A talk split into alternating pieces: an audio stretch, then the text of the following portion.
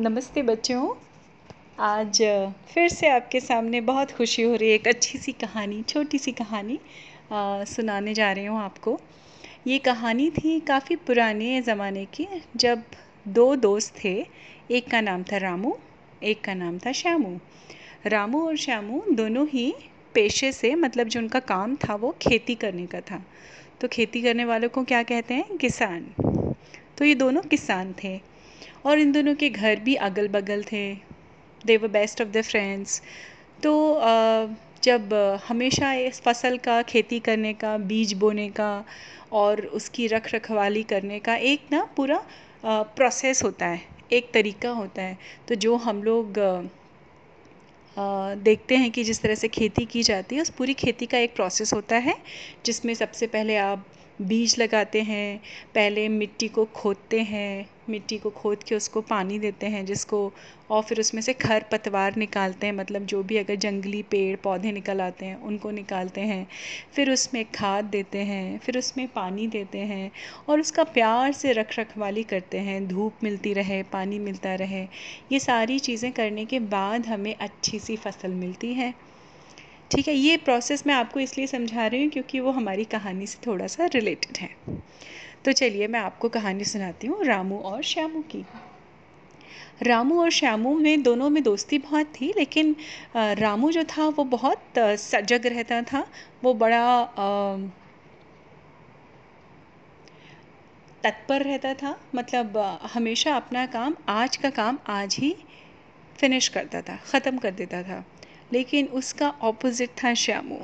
श्यामू थोड़ा आलसी था, वो बातों को टालता था। अरे, कर लेंगे यार। अरे, हो जाएगा यार। और ये बात रामू को पसंद नहीं थी। तो उसने कई बार श्यामू को समझाने की कोशिश की कि, श्यामू, देख, आज का काम आज ही कर ले। अब कल के लिए टाल देगा, फिर कल और ज़्यादा बढ़ जाएगा। पर श्यामू की वो आदत जाने से रही।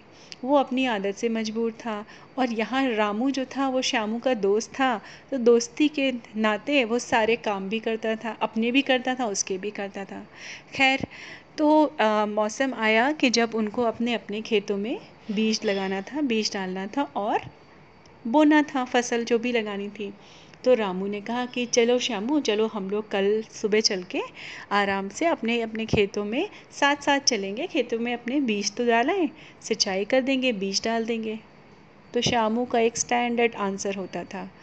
अरे रामू, तू चल, मैं आता हूँ, चुपड़ी रोटी खाता हूँ, मीठा पानी पीता हूँ, पेड़ के नीचे सोता हूँ, तू चल, मैं आता हूँ। रामू को गुस्सा है रामू चला गया। रामू ने अपने खेत की पहले सिंचाई की मिट्टी में से जो भी पत्थर, कंकड़ थे, घास थी, वो निकाली, निराई की, उसमें बीज डाले, पानी डाला। फिर देखा बगल में श्यामू का खेत ऐसे ही था।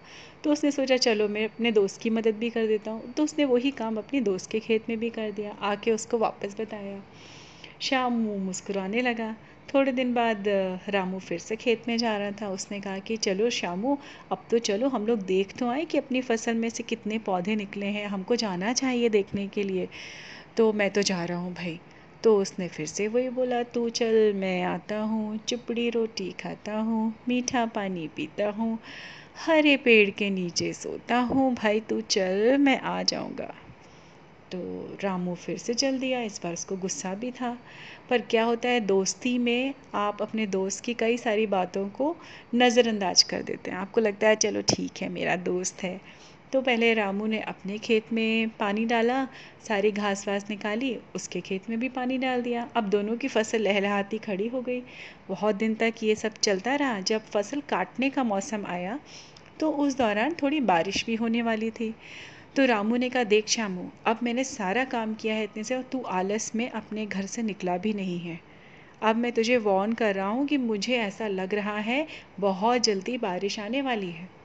तो मैं तो जा रहा हूँ अपनी फ़सल काटने और पक्का प्रॉमिस में इस बार तुमको, तुम्हारा कोई काम नहीं करूँगा। तो श्यामू ने फिर से उससे वही शब्द कहे, तू चल, मैं आता हूँ, चुपड़ी रोटी खाता हूँ मीठा पानी पीता हूँ और हरी डाल के नीचे सो तो जाऊँ, फिर मैं आता हूँ। आज अभी पक्का आऊँगा, रामू पक्का आऊँगा। रामू को इस बार बहुत गुस्सा आया। रामू ने कहा, ठीक है, चलो। उसने अपना बैग वैग उठाया, अपना हल वल सब उठाया, चाकू उठाया, फ़सल काटने के लिए हसिया जिसको बोलते हैं, और वो अपने खेत में चला गया। उसने पूरे दिन मेहनत करके अपनी फ़सल काटी, उसको एक सा किया, उसके बाद में उसको अपने एक जगह होती है जिसको गोडाउन कहा जाता है। गोदाउन गोदाउन होता है। गोदाम में उस फ़सल को रख दिया ताकि वो सब फ़सल प्रोटेक्टेड रहे। जब मौस, जब मौका लगेगा तो वो उसको निकाल के बेच देगा। फिर उसने पलट के श्यामू के खेत की तरफ़ देखा और इस बार उसने कहा, नहीं, इस बार मुझे अपने दोस्त को सबक सिखाना ही पड़ेगा। मैं हमेशा इसका हर काम कर देता हूँ, इसलिए ये क्या हो गया है? आलसी हो गया है और इसको बढ़ावा मिल गया है। तो रामू अपना काम करके आके बैठ गया और उसने श्यामू को बता भी दिया कि भाई, तेरी फ़सल एकदम पकी हुई है, श्यामू तो देख ले भाई। अपना काम कर ले जल्दी से जाके, क्योंकि बारिश आ सकती है। श्यामू टस से मस नहीं, उसको लगा, अरे, चले जाएँगे। अरे, हो जाएगा। कौन सा अपने आप उखड़ के मेरी फ़सल कहीं और चली जाएगी? इतना कह के रात हुई और वो लोग अपने अपने घरों में सो गए। रात होते ही मूसलाधार बारिश शुरू हो गई। इतनी बारिश इतनी बारिश इतनी बारिश कि उनके गाँव के खेत में जो खेत थे, उनके बगल में नदी थी, उस नदी में उफान आ गया। वो बारिश रुके ही नहीं। दो दिन तक लगातार बारिश हुई। नदी का पूरा पानी श्यामू के खेतों में भर गया और श्यामू की खड़ी फ़सल, पकी हुई फ़सल पूरी बर्बाद हो गई और सड़ गई। अब श्यामू बहुत रोया बहुत रोया। फिर रामू ने उसको समझाया कि देख, आज तुम्हारे आलस की वजह से तुम्हारा काम इतना बढ़ गया और तुम्हारी सारी फ़सल बर्बाद हो गई। इसलिए अपने आप से वादा करो कि कभी भी किसी काम को करने में आलस नहीं करोगे श्यामू। ये जो तुम कहते थे ना, तू चल, मैं आता हूँ, फलाना ठिकाना, ये सब अच्छा नहीं होता है। तो श्यामू को लगा कि बात तो ये सही कह रहा है।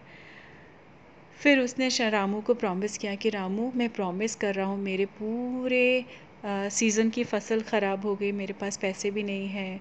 तो रामू ने कहा, कोई बात नहीं, मैं तुम्हारी मदद करूँगा। लेकिन इस कहानी से बच्चों, हमें क्या शिक्षा मिलती है? कि रामू ने अपनी दोस्ती का फ़र्ज़ निभाया, लेकिन हमें आज का काम कल पे टालना नहीं चाहिए। कभी भी ऐसा नहीं करना चाहिए। ऐसा करने से क्या होता है? काम करने वाला काम जो है वो बढ़ता चला जाता है और हमारी क्षमता तो उतनी ही होती है और इन दी एंड हम क्या करते हैं? उसको छोड़ देते हैं। अरे, हटो, नहीं हो रहा। So we should always be disciplined और आज का काम आज ही करना चाहिए। अच्छी लगी कहानी बच्चों? नमस्कार।